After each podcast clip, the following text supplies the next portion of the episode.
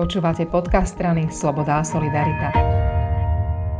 Drahšie potraviny sú veľká téma posledných niekoľko týždňov a po vypuknutí vojny na Ukrajine sa píše táto téma veľkými písmenami a mnohí o nej rozprávajú a rozprávať budeme o nej aj teraz e, s tým líderkou pre pôdohospodárstvo SAS a poslankyňou Národnej rady Jarkou Halgašovou. Jarka, Ceny potravín celosvetovo vzrástli a Slovensko nie je výnimkou. A Slovensko asi ani nemá recept tak ako ostatné krajiny na to, aby sme vedeli tieto ceny držať nízko.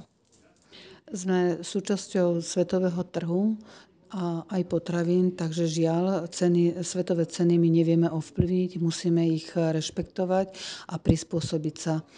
A vlastne sme sa dostali do doby, keď si začíname uvedomovať hodnotu potravín a ja pevne verím, že vlastne aj toto naučí, táto nebláha doba naučí spotrebiteľov vážiť si potraviny a menej nimi plitvať. Keď sa rozprávame o rôznych riešeniach v rôznych krajinách, tak napríklad v Maďarsku predvolebne znížili DPH krátkodobo aj v iných krajinách. My touto cestou ísť asi úplne nechceme, lebo to nie je to, čo by v koncovke naozaj pocitili ľudia. V každom prípade ja podporujem zníženie DPH pre gastro e, odvetvie, pretože jemu by to zníženie DPH pomohlo. Pokiaľ ide o potraviny, zníženie DPH e, spotrebiteľom, konečnému zákazníkovi nepomôže. A my predsa podporovať tie veľké obchodné reťazce myslím, že nechceme. Čiže ja som skôr zástancom príjmania takých opatrení, ktoré budú cielené, ktoré budú cielené na nízkopríjmové skupiny obyvateľov, ktoré by im pomohli zlepšiť túto ťažkú životnú situáciu a rovnako aj na výrobcov potravín, ktorým, e, ktorí boli doteraz veľmi zaznávaní a nedocenení. A teraz by sme si mali konečne uvedomiť význam e, potravinárstva a polnohospodárstva e, aj u nás na Slovensku, pretože môže sa naozaj stať, že budeme odstrihnutí od okolitých členských štátov a budeme musieť vedieť vyžiť z toho, čo si tu doma u nás na Slovensku vyprodukujeme. Tým viac, že Ukrajina je a dlhodobo bola obilnicou Európy a momentálne asi posledné myšlienky tam majú na to, že treba zasiať a treba sa starať aj o pôdu. Čiže ako sme my na tom v tejto závislosti? Áno, Ukrajina produkuje asi 30% celého objemu produkcie e, obilia a Rusko je rovnako veľmi významným producentom obilia ale chcem e, počiarknúť a zdôrazniť, že Slovensko je sebestačné v produkcii obilnín. Asi 10% z celkovej produkcie, ktorú tu na Slovensku vyprodukujeme, sa použi- použijeme na potravinárske účely.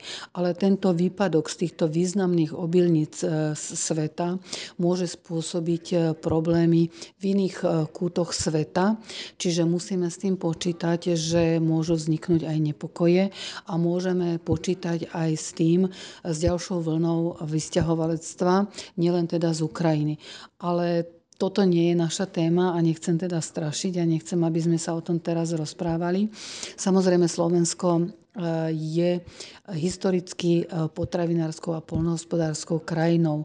Žiaľ, dospeli sme to do štádia, kedy niektoré e, komodity už z nášho portfólia vypadli.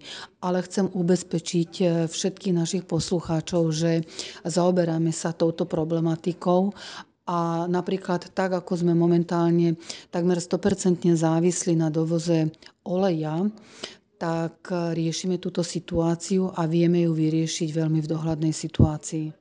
Oni dlho nám polia zakvitnú repkou, tak klasicky žltou a to je ale technický olej. Čiže je tam nejaká možnosť, že napríklad eh, tu sa dá niečo zmeniť, aby, aby sme z tých polí mali aj niečo iné než technické? Presne. Tá repka nie je zlá. Vyrábame sa z nej síce technický olej v súčasnosti do, ako súčasť do biopaliv, ale kapacity výrobcu, slovenského výrobcu sú natoľko eh, vysoké, že teda dokáže vyrábať e, tento no, olej aj na potravinárske účely a v súčasnosti samozrejme o tom, o tom rokujeme, či by sa dala táto situácia vyriešiť a, a najmä teda v dohľadnej dobe. Mrzí ma napríklad, že slnečnicu, ktorú pestujeme na Slovensku, celú vyvezieme do zahraničia a, a späť ju dovázame spracovanú na olej. Čiže toto potrebujeme vyriešiť, ale v každom prípade repka je vo veľmi e, dohľadnej dobe riešiteľná. E, asi so zvyšovaním sa cien potravín sa viacej časom oplatí obzerať sa po potravinách, ktoré vieme vyrobiť a urobiť doma a tým pádom je cestou naozaj investovať do toho pôdohospodárskeho sektora. A ty sa dlhodobo snažíš práve tým zamestnávateľom v tom pôdohospodárskom sektore pomáhať a pripravovať také aj návrhy zákonov, ktoré práve ich posilnia a nebudú im uberať energiu. Čo sa veľmi teším, tak sa nám podarilo dostať e, celý sektor pôdohospodárstva, čiže polnohospodárstvo, potravinárstvo a lesníctvo do kritickej infraštruktúry. A to sme netušili, že vlastne čo nás vlastne čaká. A rovnako sa nám podarilo vlastne zlepšiť podmienky pre brigádnikov, že sa budú môcť zamestnávať ako brigádnici už 15-ročné deti. A teraz na programe dňa je, sú sezónne práce. A tento návrh predložil predložil e, poslanec Jaroslav Karahuta, ale ja k nemu pripravujem rozsiahly pozmeňovací návrh, pretože ten počet hodín, ktorý bol navrhovaný, nezodpovedá sezónnym prácam. Sezónne práce trvajú tak v približne pol roka, čiže 6 mesiacov, čo zodpovedá 1040 hodinám ročne a rovnako e, rozširujem okruh sezónnych prác aj na spracovateľov. To znamená, že e, sezónne práce by sa týkali polnohospodárov, najmä teda v oblasti eh, pestovania ovocia a zeleniny, ale aj chmelu a potom následne ich spracovania, pretože tak ako sa sezóne dopestujú uhorky, tak ich musíme sezóne aj rýchlo spracovať. Kedy sa chodilo na brigády zo školy a teraz vlastne tí zamestnávateľia potrebujú mať viacej rozviazané ruky, aby mohli zamestnať ľudí práve len na to isté obdobie, ktoré potrebujú. My potrebujeme, aby títo ľudia boli hlavne zaplatení, pretože nepôjdu nám pracovať ľudia, keď vedia, že v Rakúsku, v Nemecku dostanú za tú istú prácu oveľa viac peňazí a dokážu za tie peniaze uživiť rodinu. Čiže toto je cieľom tohto návrhu zákona, aby dostali za, za vykonanú prácu viac peňazí a tým pádom veríme, že e, vlastne ich budú vykonávať nielen teda slovenskí e, e, obyvateľia, ale že si uplatnenie nájdu aj vysťahovalci z Ukrajiny. Ešte úplne nakoniec, Slovensko dlhodobo trpí na to, že mnoho surovín vyváža a potom dováža hotové výrobky, že im nevieme dať pridanú hodnotu. Myslíš si, že sa podarí na najbližšie možno mesiace, možno roky posilniť aj práve to spracovávanie u nás tak, aby sme to, čo si tu nadopestujeme, dochováme, vedeli aj spracovať a vedeli to potom ponúkať v obchodoch? No, to je naozaj beh na, dl- na dlhé trate. Doteraz táto téma bola veľmi, veľmi opomínaná a podceňovaná. Ja pevne verím, že e, teraz navrhnutý strategický plán, ktorý leží na stole v Bruseli, e, bude schválený a že vytvorí práve tieto podmienky, keď sa, aby sa začal vlastne meniť prístup e, k polnohospodárom a potravinárom.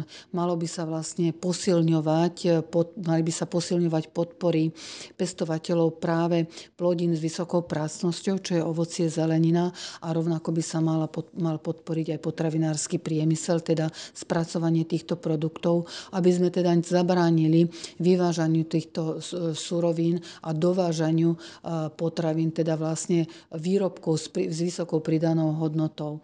Ja dlhodobo tvrdím, že je naozaj trestuhodné, aby sme vyvážali polnohospodárske produkty do zahraničia, čiže výrobky s nulovou pridanou hodnotou a späť ich dovážali spracované. Čiže poskytujeme súrovinu, prácu ľuďom v zahraničí namiesto toho, aby sme zamestnávali vlastných ľudí doma. Ďakujem. Ďakujem aj ja za pozvanie.